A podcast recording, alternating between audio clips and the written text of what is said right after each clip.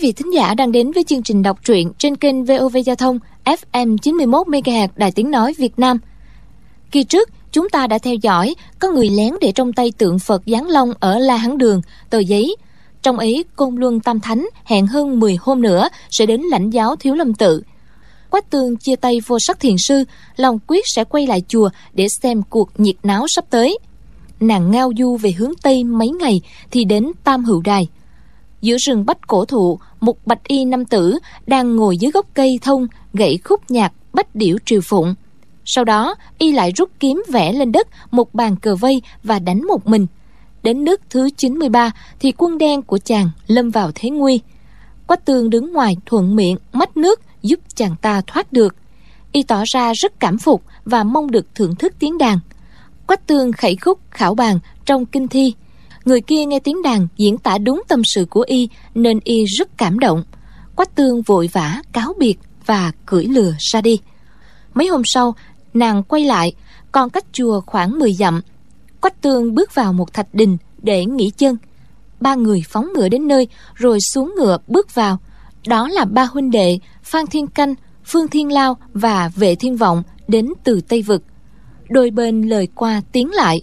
Vệ thiên vọng tính tình nóng nảy liền hiển lộ võ công để trấn áp quách tương.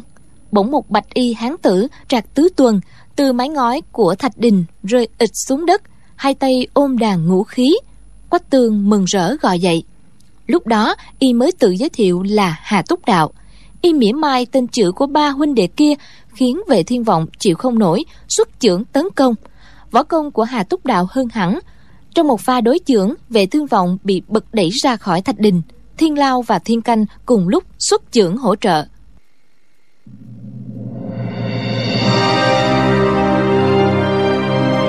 Bỉ Thiên Đồ Long Ký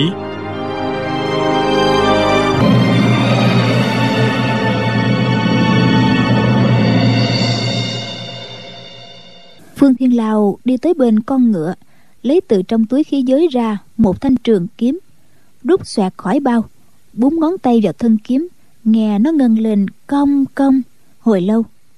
Với cây kiếm trong tay, lão ta nghiêm mặt không cười nữa. Tay trái trình kiếm quyết, từ từ đưa ra. Quyết chỉ hướng lên trời. Hữu thủ cầm kiếm, chỉ lên trời bất động. Chính là thế tiên nhân chỉ lộ. Hà túc đạo nói, phương huynh, cứ đòi động thủ, thì tại hạ đành dùng đoán kiếm của quách cô nương, hầu dài chiều vậy nói đoạn, chàng nhặt thanh đoạn kiếm đã gãy của quách tương. Thanh kiếm này vốn dài hai thước. Sau khi bị vệ thiên vọng bẻ gãy, lưỡi kiếm chỉ còn dài bảy tám tấc. Mũi kiếm thì tù, hết cả độ nhọn. Chẳng thể gọi là kiếm.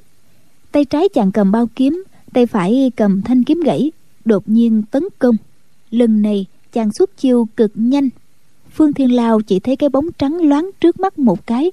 Hà túc đạo đã tấn công liền ba chiêu tuy thanh kiếm quá ngắn không thể đả thương lão ta nhưng lão ta cũng thầm kinh hãi. Ba chiều tấn công lẹ quá không tài nào chống đỡ. Là thứ kiếm pháp gì vậy? Dĩ thử trong tay y là thanh trường kiếm. Chỉ e lúc này mình đã mất mạng rồi. Sau khi tấn công liền ba chiêu hạ túc đạo bèn nhảy sang một bên đứng bất động. Phương thiên lao triển khai kiếm pháp nửa thủ nửa công chém tới hạ túc đạo chỉ né tránh, không phản công. Nhưng chốc chốc lại tấn công liền ba chiêu thần tốc, khiến thủ vong cước loạn. Rồi chàng lại nhảy ra ngoài. Phương thiên lao bây giờ dùng dập tấn công, kiếm quang dùng dục, xuất thủ cực kỳ mau lẹ. Quách tường nghĩ thầm, chiêu thức của lão này cương mãnh, giống như trưởng pháp của lão họ vệ kia, nhưng mà linh hoạt hơn, cho nên cũng lợi hại hơn mấy phần. Nàng vừa nghĩ tới đó bỗng nghe hà túc đạo quát lên. Cẩn thận nè. Chữ này vừa dứt thì bao kiếm ở tay trái chàng đã nhanh như chớp chụp vào mũi kiếm của phương thiên lao. Còn đoạn kiếm gãy bên tay hữu thì dí vào cổ họng của lão ta. Trường kiếm đã bị chụp vào bao phương thiên lao không cách gì chống đỡ.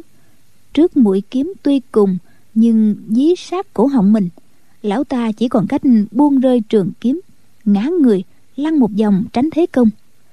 Lão chưa đứng lên thì một bóng người giúp tới. Phan thiên canh đã chộp được cán kiếm rút đánh xoẹt ra khỏi bao. Hà túc đạo và quách tương cùng lúc thốt lên. Thần pháp tuyệt vời.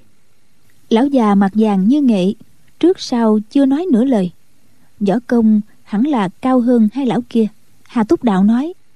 Võ công của các hạ cao siêu tại hạ thán phục vô cùng đoạn chàng quay sang nói với quách tương quách cô nương sao hôm nghe cô nương nhã tấu?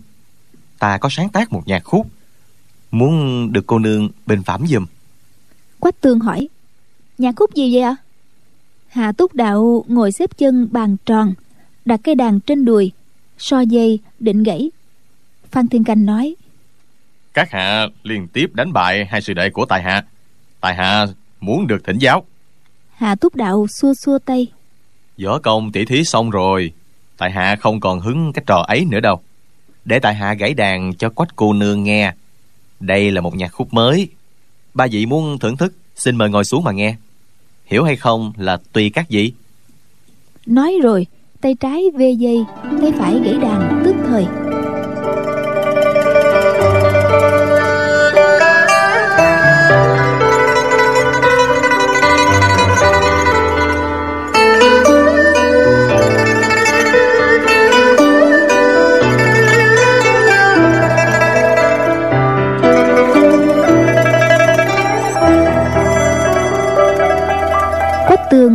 nghe dài cung, đã vừa ngạc nhiên, vừa vui mừng.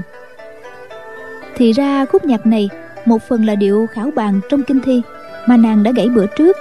Một phần là điệu kim hà trong tần phong.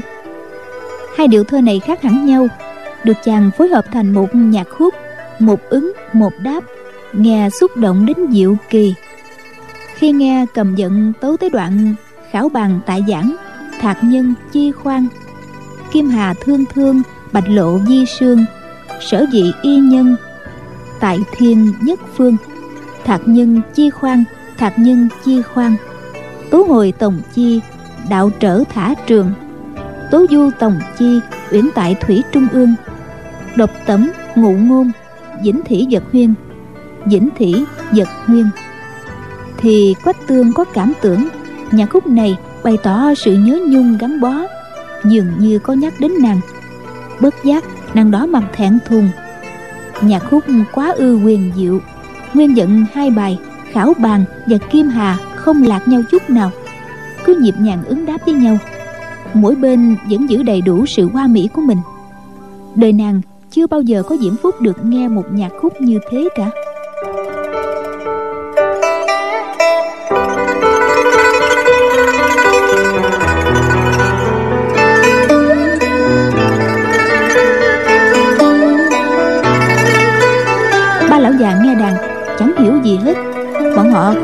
Túc đạo, tính tình cuồng phóng, si tình, pha chút hủ nho.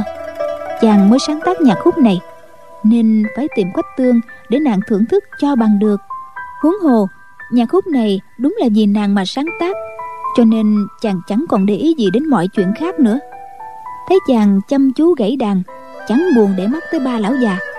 Hiển nhiên là không coi họ ra gì. Thử hỏi, họ chịu sao đặng? Phan thiên canh liền cầm trường kiếm chỉ vào vai trái của hà túc đạo quát lớn nói.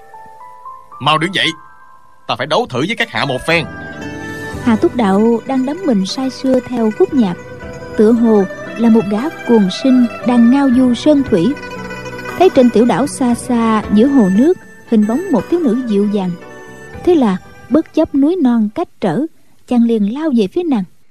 Bỗng nghe vai trái đào nhói chàng ngẩng nhìn lên thấy trường kiếm của phan thiên canh điểm vào da chàng, làm rách một chút da thịt. Nếu chàng không mau chống đỡ e sẽ bị kiếm đả thương. Nhưng nhạc khúc chưa gãy xong, lại có kẻ phàm tục kè kè quấy nhiễu. Bảo sao hà túc đạo không nổi giận. Chàng liền rút phát thanh kiếm gãy, hất trường kiếm của phan thiên canh bật ra, tay phải vẫn tiếp tục dạo đàn. Lúc này, hà túc đạo mới dở hết tuyệt kỹ bình sinh tay trái sự kiếm, tay phải gãy đàn, không còn tay nào để nắn dây. Nên khi nào âm dực cần lên cao, thì chàng dẫn khí thổi cho dây đàn lõm xuống, như dùng tay nắng vậy.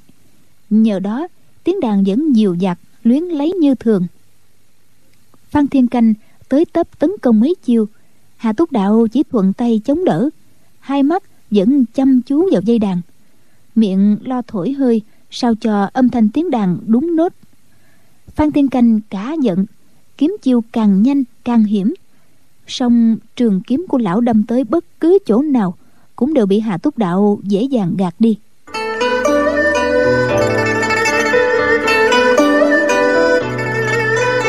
Quách tường mãi nghe tiếng đàn, thả hồn theo nhạc điệu, cũng chẳng để ý tới kiếm thế lợi hại của phan thiên canh. Chỉ đôi lúc có tiếng kiếm va nhau, không ăn nhập gì với tiếng đàn nàng dùng hai tay nhẹ nhẹ đánh nhịp, cau mày, trách phan thiên canh. Vị này suốt chiêu lúc nhanh lúc chậm, chẳng hợp với nhịp đàn gì cả. Lẽ nào không hiểu chút gì về âm giận sao? Giá như biết suốt chiêu hợp theo tiết tấu của bản đàn, có phải dễ nghe hơn không? Phan thiên canh không đếm xỉa gì đến nàng. Lão ta thấy đối thủ ngồi dưới đất, chăm chú chơi đàn. Một tay sử dụng thanh kiếm gãy, chẳng thèm để mắt tới lão, thì lão càng giận thêm đột ngột thay đổi kiếm pháp, tấn công dồn dập liên hồi. Tiếng hai cây kiếm va chạm nhau sầm sập như tiếng mưa rào. Tiếng đàn cũng gấp gấp một chập, không hòa hợp với âm giận dìu dặt ôn hòa. Hà túc đạo trừng mắt, truyền kinh lực vào đoạn kiếm. Chỉ nghe con một tiếng, trường kiếm của phan thiên canh bị gãy đôi. Nhưng lúc này, dây đàn thứ năm của cây thất quyền cầm cũng đứt vực phan thiên canh mặt nhợt nhạt như kẻ mất hồn, không nói nửa lời, quay người ra khỏi thạch đình. Ba lão già cùng nhảy lên ngựa, phóng dội lên núi. Quách tương vô cùng ngạc nhiên, hỏi, ủa, ba người kia đã bại trận rồi, sao lại còn lên thiếu lâm tự làm gì? Chẳng lẽ họ định đánh chí chết hay sao? Nàng quay lại, thấy hạ túc đạo vẻ mặt rầu rĩ, tay xoa xoa sợi dây đàn bị đứt, tựa hồ đau đớn không nói nên lời quách tương nghĩ thầm, Đức có một sợi dây đàn, hạ tất phải rầu rĩ đến như vậy. Năng liền đỡ lấy cây thất quyền cầm, tháo đoạn dây đứt ra, kéo đoạn dây bên trên buộc vào trụ bên dưới, rồi lên dây thử tiếng hạ túc đạo lắc đầu, thở dài nói, tu luyện ngần ấy năm, rốt cuộc tâm vẫn chưa an. Tuy tay trái giận sức đánh gãy khí giới của đối phương, nhưng tay phải lại gãy đứt dây đàn. Quách tương mới hiểu thì ra hạ túc đạo buồn phiền vì võ công của chàng luyện chưa tới mức thuần thục liền cười an ủi.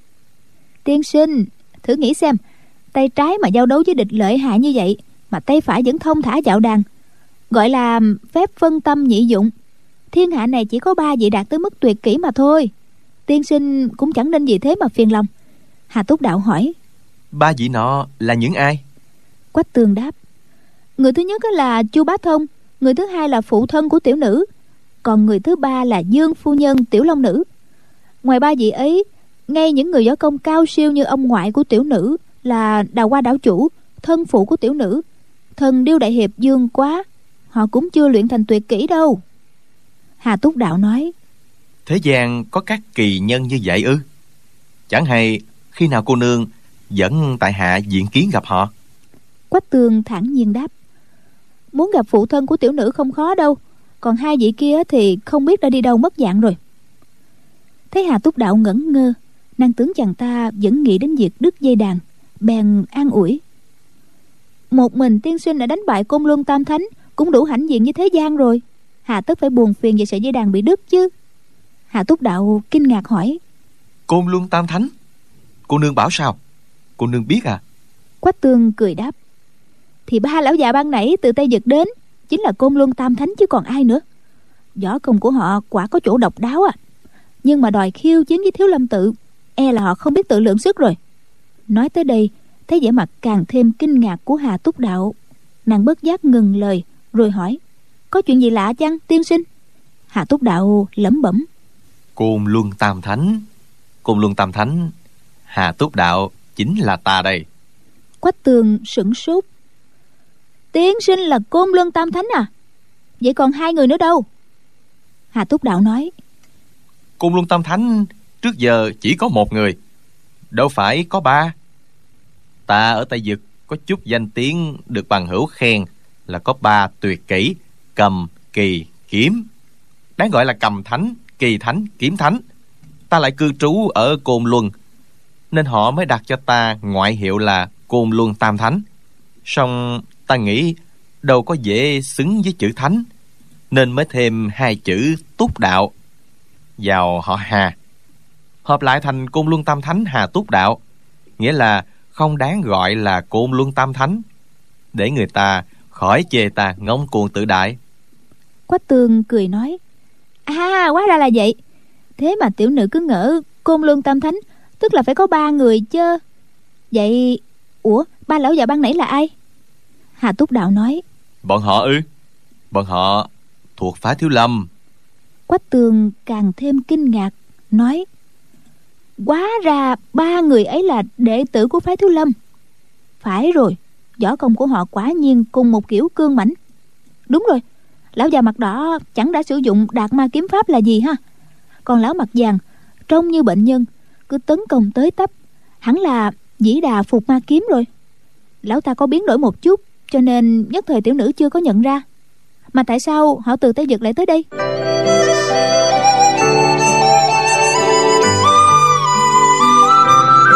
Hà túc đạo lại nói, chuyện này kể ra cũng có duyên cớ của nó. Mùa xuân năm ngoái, ta đang gãy đàn trên đỉnh kinh thần phong tại côn luân. Bỗng nghe bên ngoài lều tranh, có tiếng ẩu đả. Bèn ra xem, thì thấy có hai kẻ đang giật lộn nhau kịch liệt mà cả hai đã cùng thụ thương trí mạng. Ta quát họ dừng tay, họ không nghe. Ta đành xông tới gỡ họ ra. Một người trợn mắt nhìn ta, rồi thở hắt ra, chết liền tại chỗ. Người thứ hai còn thoi thóp, ta bèn dìu vào trong liều cho uống một viên thiếu dương đan. Nhưng vì tình thế quá nặng, linh đan cũng chẳng thể cứu sống nổi. Nửa ngày thì cũng tắt thở lúc lâm chung y có trăn trối với ta rằng y là doãn khắc tây. Quách tường ồ một tiếng hỏi ô vậy kẻ ẩu đả với y là tiểu tương tử rồi? Có phải hắn vừa gầy vừa cao mặt trông không khác gì tử thi? Hà túc đạo ngạc nhiên phải đó tại sao chuyện gì cô nương cũng biết hết? Quách tường nói tiểu nữ có biết mặt của họ ai ngờ hai kẻ đó cuối cùng lại đánh lẫn nhau mà mất mạng. Hà túc đạo kể doãn khắc tây nói rằng trong đời hắn đã tác ác đa đoan, lúc chết có hối cũng đã muộn. Hắn nói hắn cùng tiểu tương tử có lấy trộm một cuốn kinh của thiếu lâm tự. Hai gã cứ canh chừng lẫn nhau quyết không cho người kia đọc trước, vì sợ đối phương học được võ công cao hơn sẽ ra tay hạ thủ mình để đọc chiếm cuốn kinh. Hai gã ăn cùng bàn, ngủ cùng giường, đúng là không rời nhau nửa bước. Nhưng khi ăn, sợ kẻ kia hạ độc. Khi ngủ, thì lo kẻ kia ám hại. Lúc nào cũng lo, sợ, thấp thỏm chẳng yên. Chúng còn lo các hoàng thượng thiếu lâm tự truy đuổi, nên mới chạy đến tận tay dực khi tới đỉnh kinh thần phong, thì cả hai đã kiệt sức. Đều biết nếu cứ tiếp tục sống như thế, thì sẽ chết vì mệt. Rốt cuộc đôi bên sáp vào ẩu đả nhau. Võ khắc tây nói võ công của tiểu tương tử vốn cao hơn hắn. Ngờ đâu tiểu tương tử ra tay trước, mà kết quả hắn lại chiếm thượng phong. Sau đó hắn mới nghĩ ra, tiểu tương tử vốn bị trọng thương trên đỉnh hoa sơn, nguyên khí vẫn chưa hồi phục. Nếu hai gã không tranh giành nhau, thì chúng chẳng khi nào tới được dùng côn luân làm gì. Quách tường nghe kể, tưởng tượng cái cảnh suốt dọc đường, hai gã kia lúc nào cũng lo ngay ngáy đủ điều. Bất giác, nàng sinh lòng thương hại, thở dài nói, vì một cuốn kinh mà phải khổ sở rồi mất mạng như thế, chẳng đáng. Hà túc đạo kể tiếp doãn khắc tay, tới đó thì thở dốc. Cuối cùng, hắn cầu xin ta đến thiếu lâm tự một phen để nói với giác diễn hòa thượng ở đó rằng cuốn kinh nào đó vẫn ở trong dầu ta nghe đến đó thì rất lạ. Cuốn kinh ở trong dầu nghĩa là làm sao? Định hỏi hắn cho rõ chi tiết thì hắn đã ngất liệm đi. Ta tính chờ hắn ngủ dậy lại sức sẽ hỏi cho rõ. Nhưng nào ngờ đó là giấc ngủ ngàn thu của hắn. Ta nghĩ liệu có phải cuốn kinh được gói trong giấy dầu? Nhưng khám kỹ cả hai gã, chẳng thấy có dấu vết kinh kệ gì cả. Đã nhận lời ủy thác của người tuy bình sinh chưa từng đặt chân vào trung nguyên nên nhân cơ hội này ta đi ngao du một chuyến. Thế là ta đến thiếu lâm tự đây.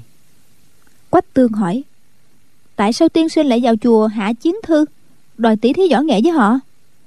Hà túc đạo mỉm cười đáp việc ấy là do ba lão vừa rồi mà ra. Ba người kia là đệ tử tục gia của phái thiếu lâm tây dực theo lời giới võ lâm ở tây dực thì cả ba đều có gia dế chữ thiên. Ngang hàng lão phương trượng thiếu lâm tự hiện thời là thiên minh thiền sư.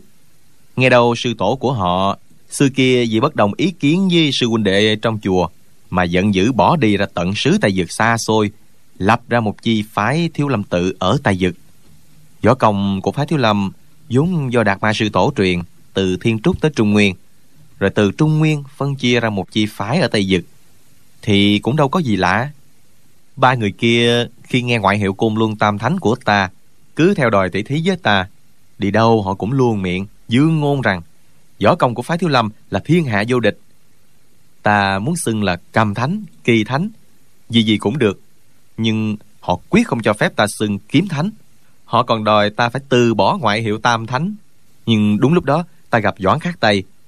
Nghĩ bụng, thôi thì nhân tiện đi thiếu lâm tự, làm luôn hai việc một lần ta bèn phái người hẹn giúp ba lão kia ở thiếu lâm tự rồi khởi hành đi trung nguyên liền. Nhưng ai dè ba vị ấy cũng nhanh chân phải biết họ khởi hành sao ta mà cũng đã tới kịp. Quách tương cười. À thì ra đầu đuôi câu chuyện là thế mà tiểu nữ đoán sai hết cả. Ba lão đó lúc nãy hẳn là đã tới thiếu lâm tự không biết họ sẽ nói gì nữa đây. Hà túc đạo nói thì ta với đám hoàng thượng thiếu lâm tự vốn không quen biết cũng chẳng thù quán gì nhau. Sở dĩ ta hẹn 10 ngày là muốn chờ cho ba lão này tới kịp ta mới hành động. Vừa nãy đánh nhau rồi bây giờ um, hai ta cùng lên trên đó. Để ta chuyển lại lời trăn trối của doãn khắc tây rồi xuống núi là xong. Quách tường câu mày nói luật lệ của giới hòa thượng nhiều và nghiêm khắc lắm không cho nữ giới vào chùa. Hà túc đạo nói luật với trả lệ. Hai ta cứ tiến thẳng vào trong chùa để xem ai giết nổi ai nè. Quách tường vốn tính hiếu kỳ nhưng nàng đã kết giao với vô sắc thiền sư cũng không có ý thù địch với thiếu lâm tự nên nàng cười lắc đầu đáp. Tiểu nữ ở bên ngoài chờ tiên sinh tiên sinh cứ vào trong mà chuyển lời cho đỡ phiền phức. Hà túc đạo gật đầu đáp. Như vậy cũng được. Nhạc khúc ban nãy ta chưa đàn xong chờ lát ta sẽ đàn lại hầu cô nương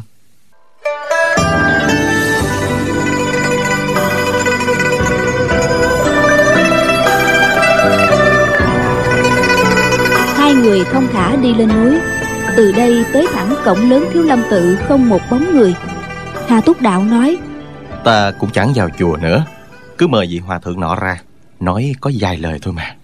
Đoạn chàng lớn tiếng gọi hà túc đạo từ côn lôn tới thăm thiếu lâm tự có lời muốn thưa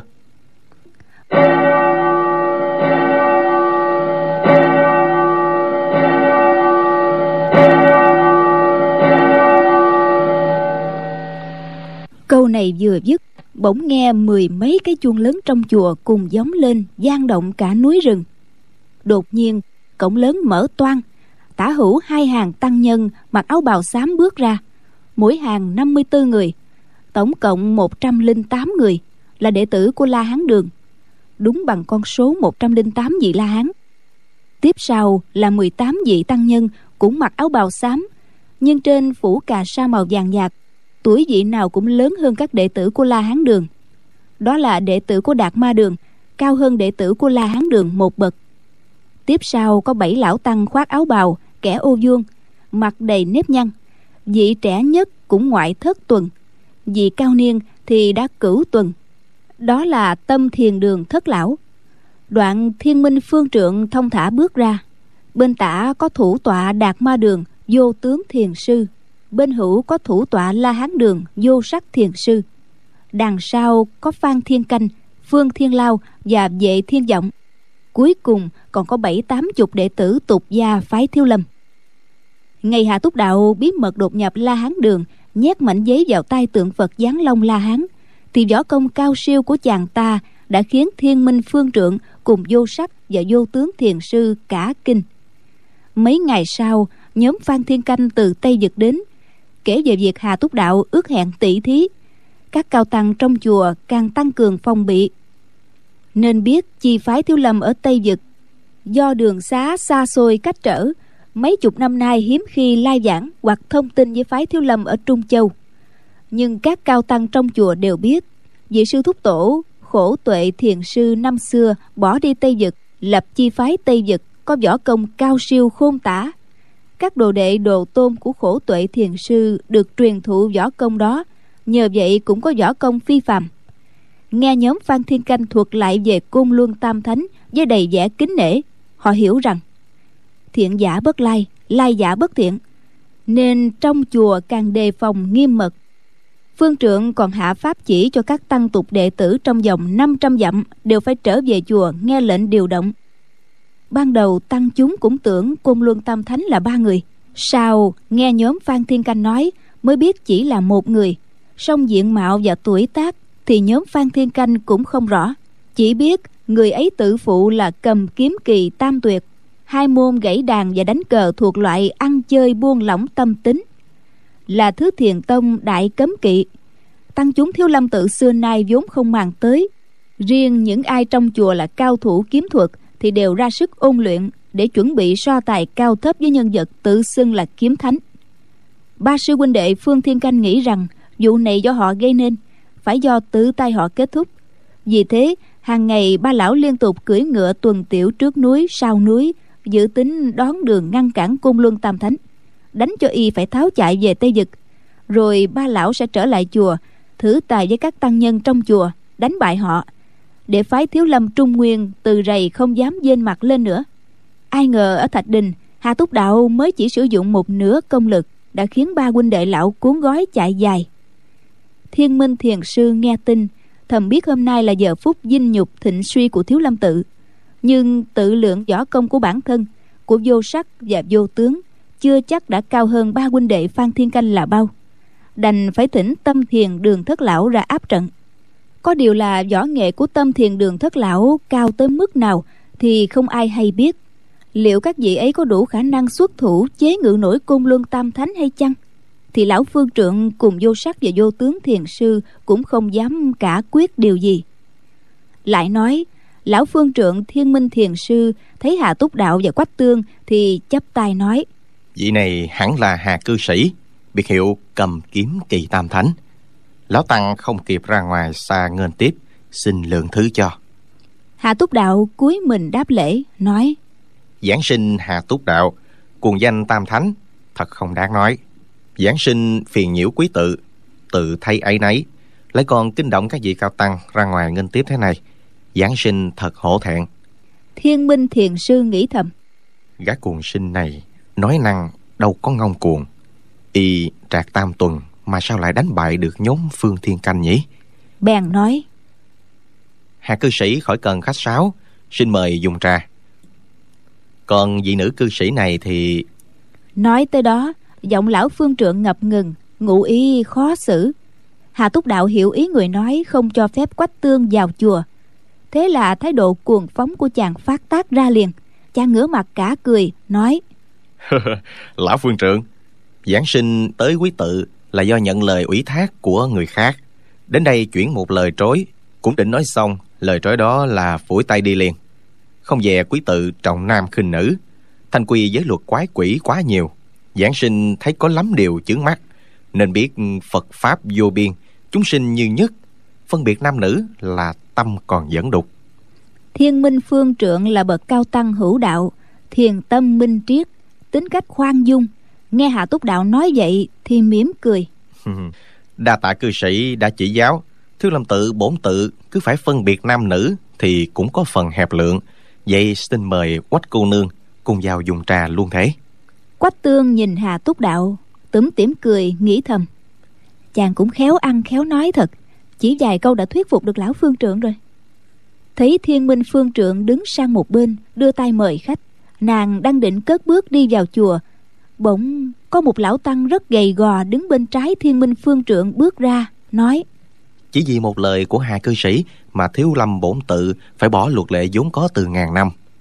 Kể ra cũng được, song cũng nên xem người nói lời đó có bản lĩnh thật sự hay chỉ là hư danh. Vậy mong hà cư sĩ hãy chứng tỏ thân thủ một chút để chúng tăng được thêm kiến thức. Cũng là để mọi người trong bổn tự biết tại ai mà phải phế bỏ luật đã có từ ngàn năm. Lão tăng vừa nói, chính là thủ tọa đạt ma đường, vô tướng thiền sư. Giọng nói trầm hùng, chứng tỏ trung khí sung mãn, nội lực dồi dào.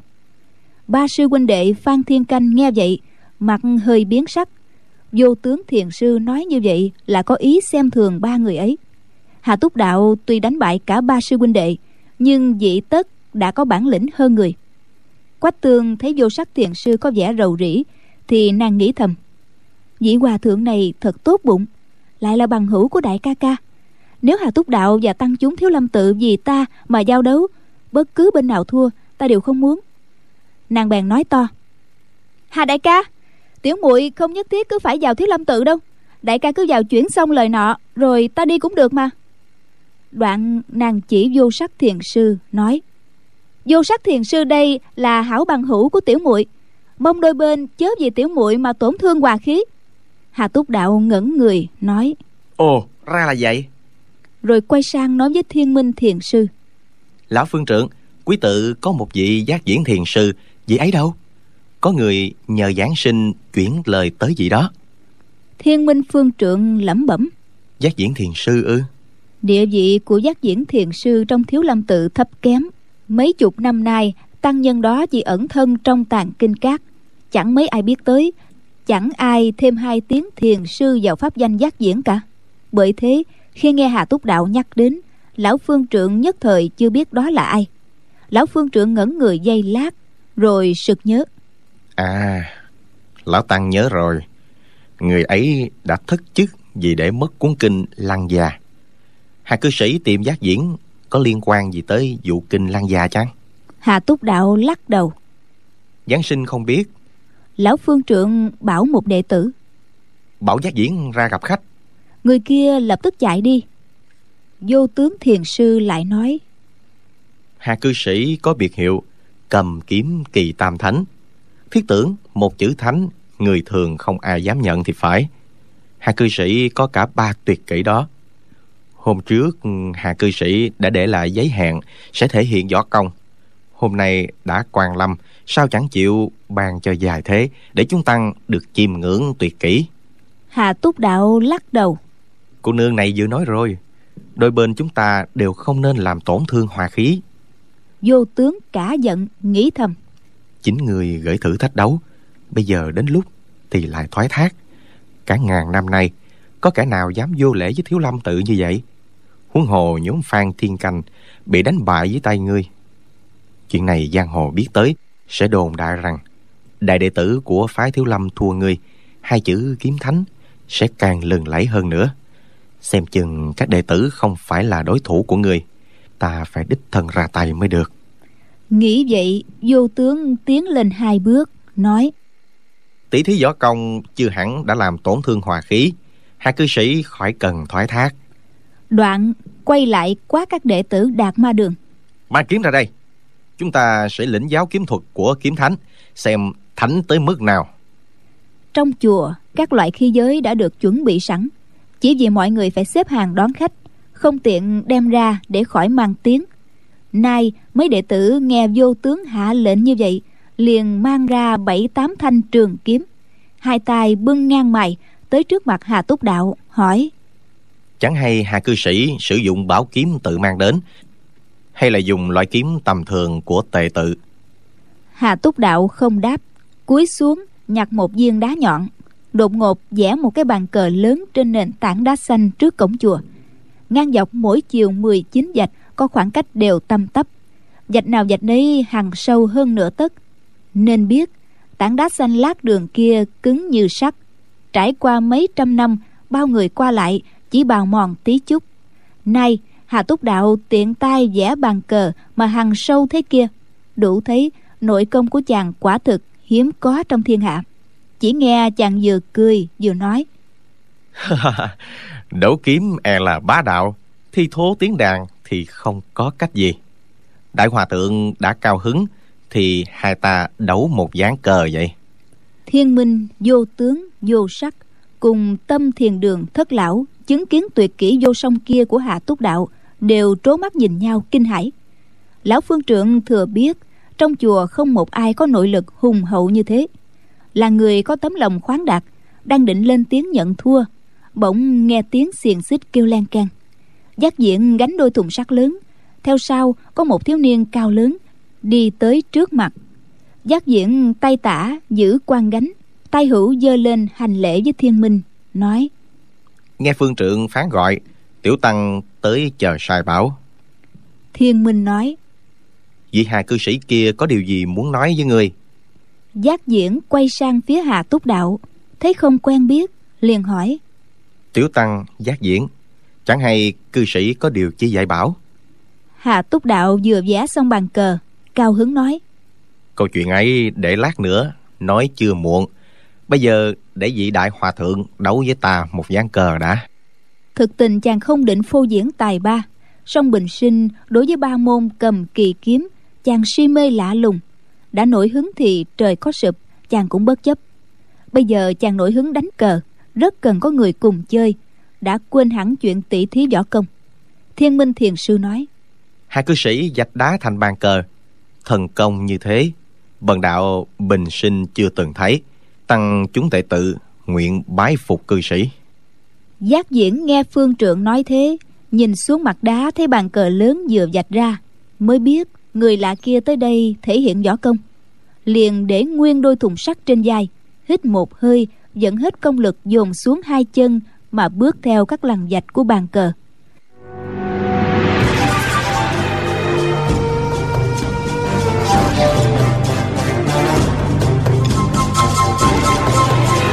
Bàn chân của giác diễn đặt tới đâu là hàng dấu vết rộng năm tấc trên mặt đá chỗ đó. Xóa nhòa hết các đường hạ túc đạo vừa dạch. Tăng chúng thấy vậy, cùng ồ lên sửng sốt. Thiên minh vô tướng, vô sắc, lại càng kinh ngạc xen lẫn vui mừng. Ai ngờ một lão tăng ngơ ngơ ngẩn ngẩn như vậy mà lại có nội công thâm hậu dương này. Mọi người chung sống với giác diễn mấy chục năm trong chùa mà không hề nhận biết một chút gì thiên minh, vô tướng, vô sắc đều hiểu rằng một người dù nội lực mạnh đến mấy cũng chẳng tài nào để lại vết chân trên đá như thế nổi. Đây là nhờ giác diễn đang gánh đôi thùng sắt chứa đầy nước. Sức nặng tổng cộng phải tới hơn 400 cân. Sức nặng đó từ trên vai dồn xuống dưới chân cùng dây xích sắt, sẽ như cái đục đục vào đá, mới xóa nhòa các đường dạch của hà túc đạo. Nếu giác diễn đi người không thì chẳng thể làm được như vậy dầu sao biết mượn lực làm được như vậy cũng quả là thần công hiếm có trên đời. Hà túc đạo không chờ giác diễn đi hết 38 đường dạch ngang dọc đã nói to. Đại hòa thượng nội công thâm hậu quá chừng tại hạ không sao bằng. Giác diễn lúc này cảm thấy tuy chân khí trong đan điền vẫn rất dồi dào nhưng hai bàn chân là máu thịt đã đau nhức vô cùng. Nghe hà túc đạo nói thế liền dừng bước mỉm cười hỏi ừ, chắc là cư sĩ thấy khỏi cần đấu cờ nữa. Hà túc đạo đáp. Không sai khỏi cần đấu cờ nữa. Giáng sinh chịu thua rồi. Này muốn lĩnh giáo kiếm pháp của đại hòa thượng. Nói đoạn rút phát thanh trường kiếm giấu dưới đáy cây đàn chỉ mũi kiếm giữa ngực mình chui kiếm thì trên chết ra phía ngoài. Chiêu thức khởi đầu thật là quái dị chẳng khác gì dùng kiếm tự sát. Trong các thứ kiếm pháp của thiên hạ chưa có chiêu nào khó hiểu như vậy. Giác diễn nói lão tăng chỉ biết tụng kinh quét sân phơi sách chứ võ công thì chẳng biết môn nào cả. Hạ túc đạo đời nào chịu tin? Chàng ta cười nhạt tung mình nhảy tới thanh kiếm oằn công rồi bật ra mũi kiếm đâm thẳng vào ngực giác diễn. Xuất chiêu quá nhanh kiếm pháp nào cũng không lẹ bằng. Thì ra chiêu này không phải là đâm thẳng mà trước hết tụ đủ nội lực rồi mới hất mũi kiếm ra.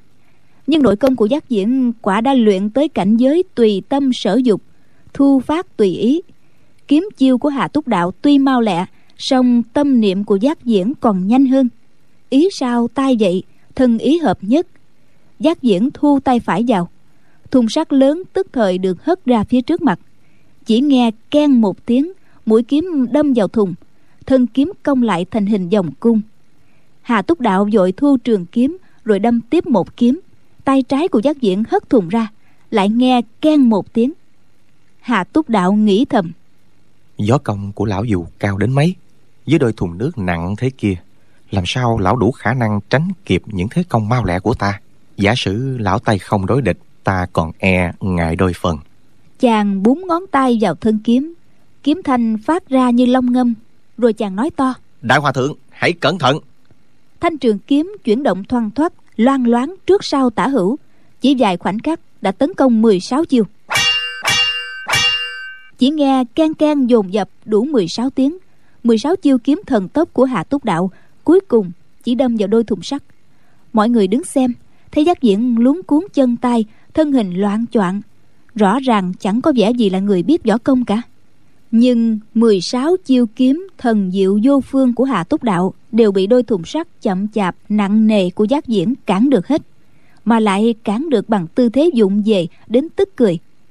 Vô tướng vô sắc và các vị cao tăng đều bất giác lo sợ cho giác diễn đồng thanh la lên. Hai cư sĩ xin hãy nhẹ tay. Quách tương cũng nói chớ nên sát thủ. Mọi người đều thấy giác diễn không biết võ công. Hà túc đạo là người trong cuộc đã tận lực tấn công mà vẫn không làm gì nổi đối phương. Chính giác diễn chưa từng học võ công. Sở dĩ lão hòa thượng chống đỡ được các chiêu kiếm kia hoàn toàn là nhờ nội công thượng thừa mà hòa thượng luyện nên một cách vô chủ ý. Hà túc đạo tấn công mau lẹ không xong liền quát to một tiếng thay loáng ánh hàng quang mũi kiếm nhắm bụng dưới của giác diễn mà đâm tới. Giác diễn la quảng. Úi cha! Trong lúc vội vã giác diễn chụp tay lại khiến đôi thùng sắt kẹp chặt lấy trường kiếm vào giữa. Hà túc đạo ráng sức rút thanh kiếm ra, nhưng không sao lây chuyển nổi. Chàng ứng biến cực nhanh tay hữu buông luôn kiếm, dùng cả hai tay cùng đẩy thẳng vào mặt giác diễn, chưởng lực như bài sơn đảo hải. Lúc này giác diễn không còn tay đâu chống đỡ. Trương quân bảo đứng bên, thấy tình thế của sư phụ thập phần nguy cấp, liền giọt tới, sử dụng chiêu tứ thông bát đạt mà dương quá từng dạy cho chàng đánh chéo một chưởng vào vai hà túc đạo. Lúc này kinh lực của giác diễn đã truyền vào đôi thùng sắt. Hai dòng nước từ đôi thùng bay thẳng tới mặt hà túc đạo. Nước và chưởng lực đụng nhau, nước bắn tung tóe, làm cả đôi bên đều ướt sũng. Chưởng lực của hà túc đạo do đó bị triệt tiêu. Hà túc đạo đang tập trung toàn lực tấn công giác diễn, không để ý đến trương quân bảo, nên bị trúng một chưởng vào vai. Ai ngờ, trương quân bảo còn ít tuổi chưởng pháp đã lạ mà nội lực cũng khá thâm hậu khiến hà túc đạo đứng không vững phải lùi sang bên tả ba bước. Giác diễn nói a di đà phật a di đà phật hà cư sĩ hãy lượng thứ cho lão tăng kiếm của cư sĩ làm cho lão tăng hết cả hồn vía. Đoạn vội dơ giạt áo lao nước trên mặt và đứng tránh sang một bên. Hà túc đạo cả giận mà nói thiếu lâm tự là nơi ngoại hổ tàn long quả nhiên lợi hại khôn lường. Ngay một thiếu niên mới ngần này tuổi mà thân thủ cũng đã cao thế này. Gã tiểu tử kia, hai ta phải tỉ thí một phen. Nếu người tiếp được 10 chiêu của ta, thì hà túc đạo này thề suốt đời không trở lại trung châu nữa.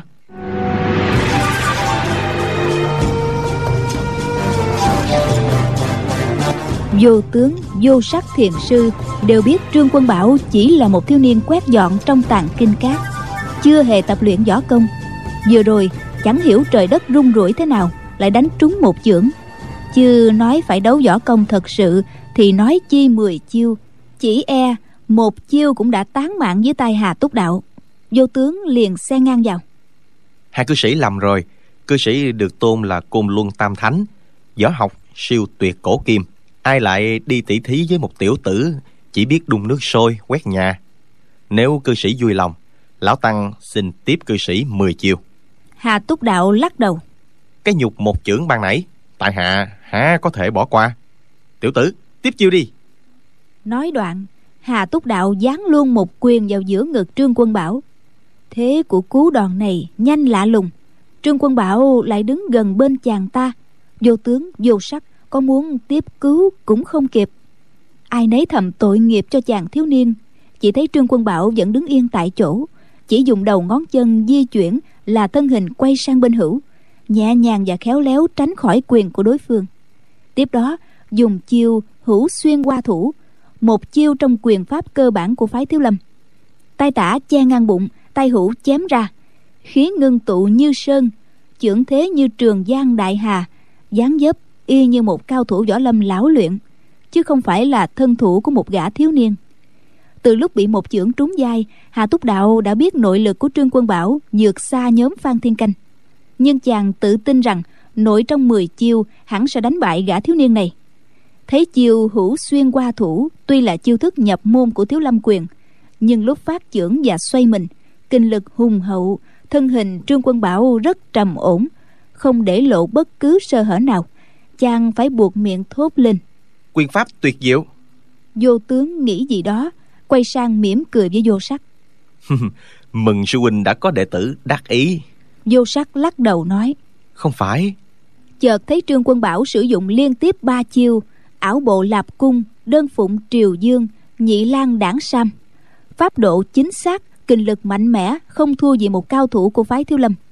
Thiên minh vô tướng vô sắc và tâm thiền thất lão thấy trương quân bảo sử dụng mấy chiêu của thiếu lâm quyền xuất sắc như thế thì đều nhìn nhau kinh hãi vô tướng nói quyền pháp của y chính xác nghiêm cẩn như thế cũng chưa lạ. Kỳ lạ nhất là nội công. Lúc này hà túc đạo đã đánh tới chiều thứ sáu nghĩ bụng. Với một gã thiếu niên miệng còn hôi sữa ta đối phó chẳng xong.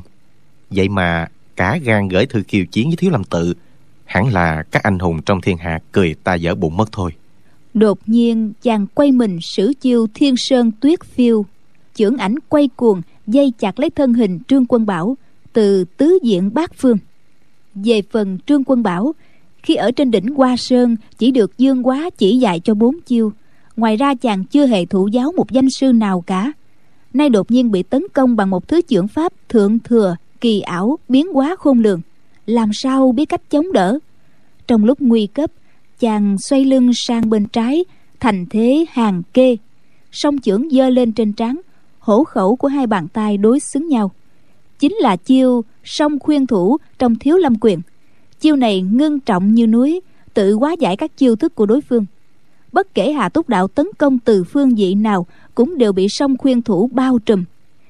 Các đệ tử của đạt ma đường và la hán đường reo vang như sấm để bày tỏ sự thán phục và cổ vũ cho trương quân bảo.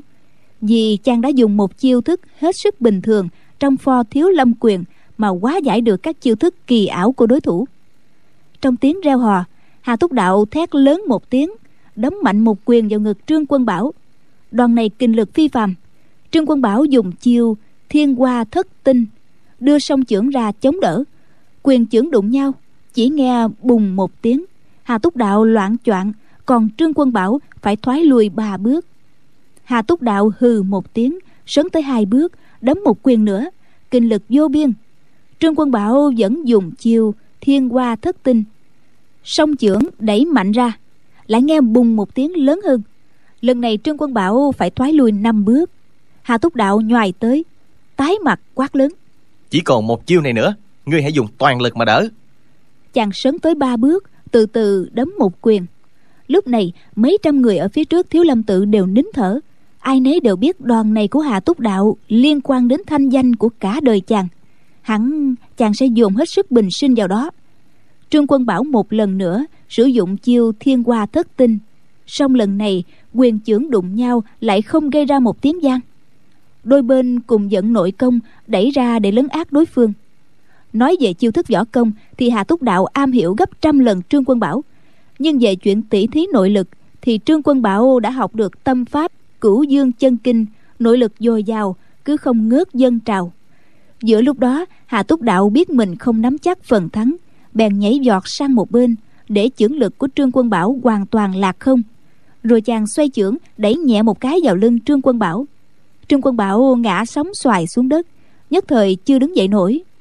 Hà túc đạo phẩy tay cười khổ nói hà túc đạo ơi là hà túc đạo người thật quá ngông cuồng.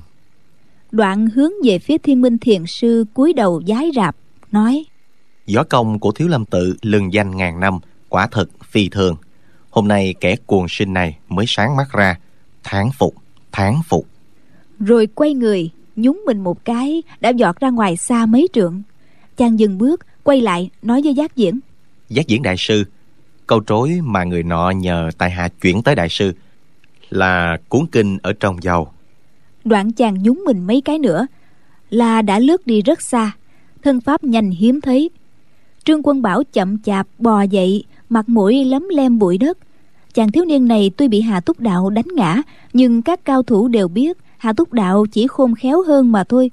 Câu nói của chàng ta trước lúc bỏ đi đã ngụ ý rõ, chàng ta không phải là đối thủ của thần công thiếu lâm tự vị gầy gò nhất trong tâm thiền thất lão đột nhiên lên tiếng võ công của đệ tử này là do ai truyền thủ giọng nói của lão nghe thé chói y như tiếng cú kêu trong đêm lạnh ai nấy bất giác rùng mình.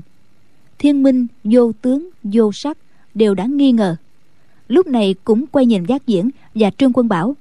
Thầy trò giác diễn đứng ngẩn cả ra nhất thời chưa biết nói sao cho xuôi. Thiên minh nói nội công của giác diễn tuy tinh thâm nhưng y chưa học qua quyền pháp. Vậy thiếu lâm quyền của gã thiếu niên kia là do ai truyền dạy? Các đệ tử của đạt ma đường và la hán đường đều nghĩ thầm chẳng ai ngờ hôm nay bổn tự gặp nguy nan. Gã thiếu niên vô danh tiểu tốt kia lại đánh bại cường địch, chắc sẽ được lão phương trượng ban thưởng hậu hĩnh. Còn sư phụ truyền thụ nội công và quyền pháp cho y, hẳn cũng sẽ được hưởng dinh dự lớn. Lão tăng gầy gò kia thấy trương quân bảo đứng ngẩn người ở đó, không nói được gì, liền cao mày, mặt đầy sát khí, quát lớn. Ta hỏi ngươi phò la hán quyền là do ai dạy cho ngươi? Trương quân bảo lấy trong túi ra đôi thiết la hán mà quách tương đã tặng và nói đệ tử xem đôi thiết la hán này phô diễn mà tự học theo được vài chiêu thức chứ thực tình không được ai truyền dạy cả. Lão tăng kia bước tới hạ thấp giọng nói người hãy nhắc lại cho thật rõ một lần nữa. Pho tượng la hán quyền hoàn toàn không phải do vị sư nào trong chùa truyền dạy mà là do người tự học lấy giọng nói của lão tuy nhỏ, nhưng lần này đã chứa đựng đầy vẻ dọa nạt. Trương quân bảo thản nhiên, tự nghĩ mình hoàn toàn không làm việc gì xấu. Tuy thấy lão tăng kia hung hãn truy vấn, chàng cũng chẳng sợ, liền nói rõ to. Đệ tử tối ngày quét dọn, đun nước, pha trà trong tàn kinh cát hầu hạ sư phụ giác diễn. Pho tượng la hán quyền hoàn toàn không phải do vị sư phụ nào trong chùa truyền dạy, mà là do đệ tử tự học lấy chắc là sử dụng chưa đúng. Mong lão sư phụ chỉ giáo.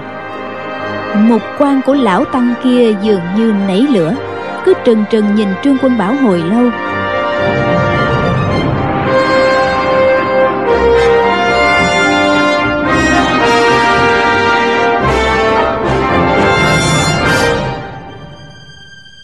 Các bạn thân mến, vị sư gầy trong số tâm thiền thất lão truy vấn Trương Quân Bảo đã được ai truyền thụ võ công?